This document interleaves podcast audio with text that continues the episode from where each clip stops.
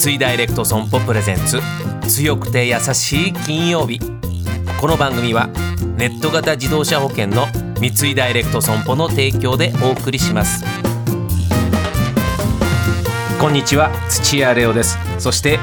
明けましておめでとうございます。今年も毎週金曜日のこの時間は強くて優しいをキーワードにゲストの方にお話を伺っていきます。僕も含めて皆さんの生きるヒントになったらいいなと今年も思っております。今月のゲストご紹介です。元マラソンランナー高橋直子さんです。よろしくお願いします。よろしくお願いします。明けましておめでとうございます。初めましてでございます。初めまして。光栄でございます。こちらこそよろしくお願いいたします。うちの父が岐阜の人間でそうなんです僕も本籍が岐阜がだったものでございますからもう嬉しいいやなんかありがとうございます。もう高橋直子さんも説明もいらないと思いますが岐阜県ご出身で2000年シドニーオリンピックで金メダル。で2001年のベルリンマラソンでは女性として初めて2時間20分を切る当時の世界記録を樹立。2008年10月には現役を引退。2019年には女性として初めて国民栄誉賞を受賞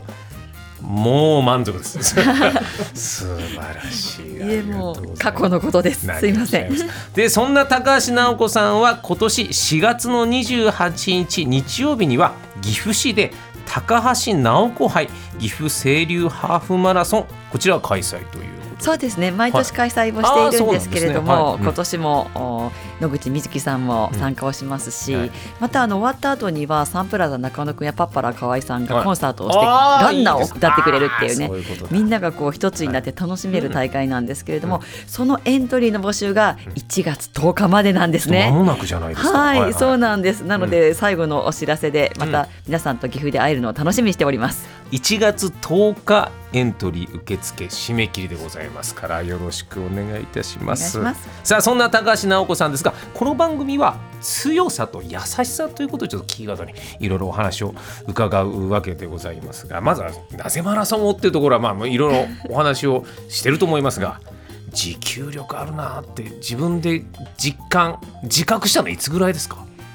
あの小学校1年生の時にマラソン大会がありまして、それの練習もこう何度かするんですけれども、練習も含めて一度もやっぱり負けたことがなかった時は あの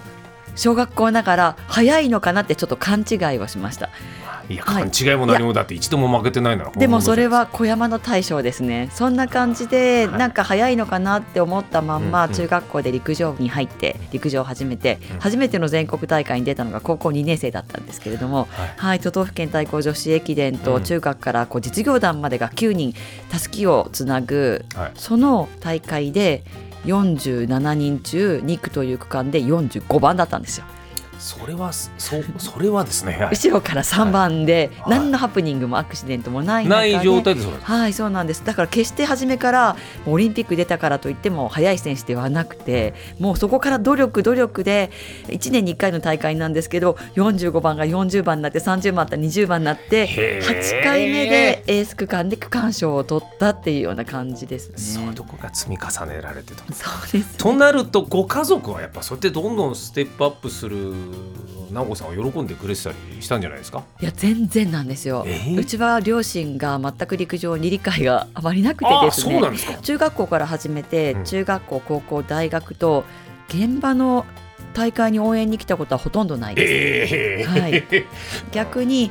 こんなメダルを市の大会で取ってきたよって喜んで見せても部屋に戻って片付けときなさいと。でもそれを祖母に見せた時に、うんいやこんなに素敵なものを見せてくれてありがとう。とっても喜んでくれたのであじゃあおばあちゃんあげるよって言って、うん、あの渡したらじゃあこんなに大切なものだから飾っておいて最後に返すねってでも嬉しいわって言ってくれた時からずっと送り続けていました。それがアジア大会のメダルになろうと、うん、世界大会のものになろうと、うん、ずっとこう送り続けてきたことであ私のやっていることを認めてくれる人がいる応援してくれる人がいるっていうそんな優しさはすごくもらった気がします。じゃあおばあちゃんのおば様の存在は、はい、結構その大きな存在だ大きな存在ですね。陸上を背中を押してくれて応援をしてくれて続けられたっていうのも、うん、あの祖母の存在だのおかげかなと思いますね。はい、でもご両親もどっかでやっぱ応援しな気持ちは持ってたんだとねそうですよねきっとね。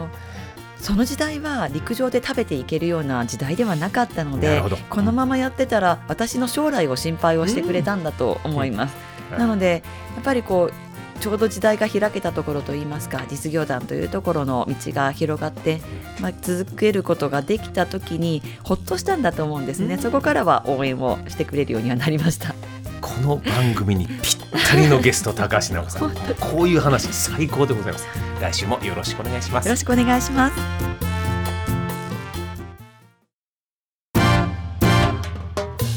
三井ダイレクト損保プレゼンツ。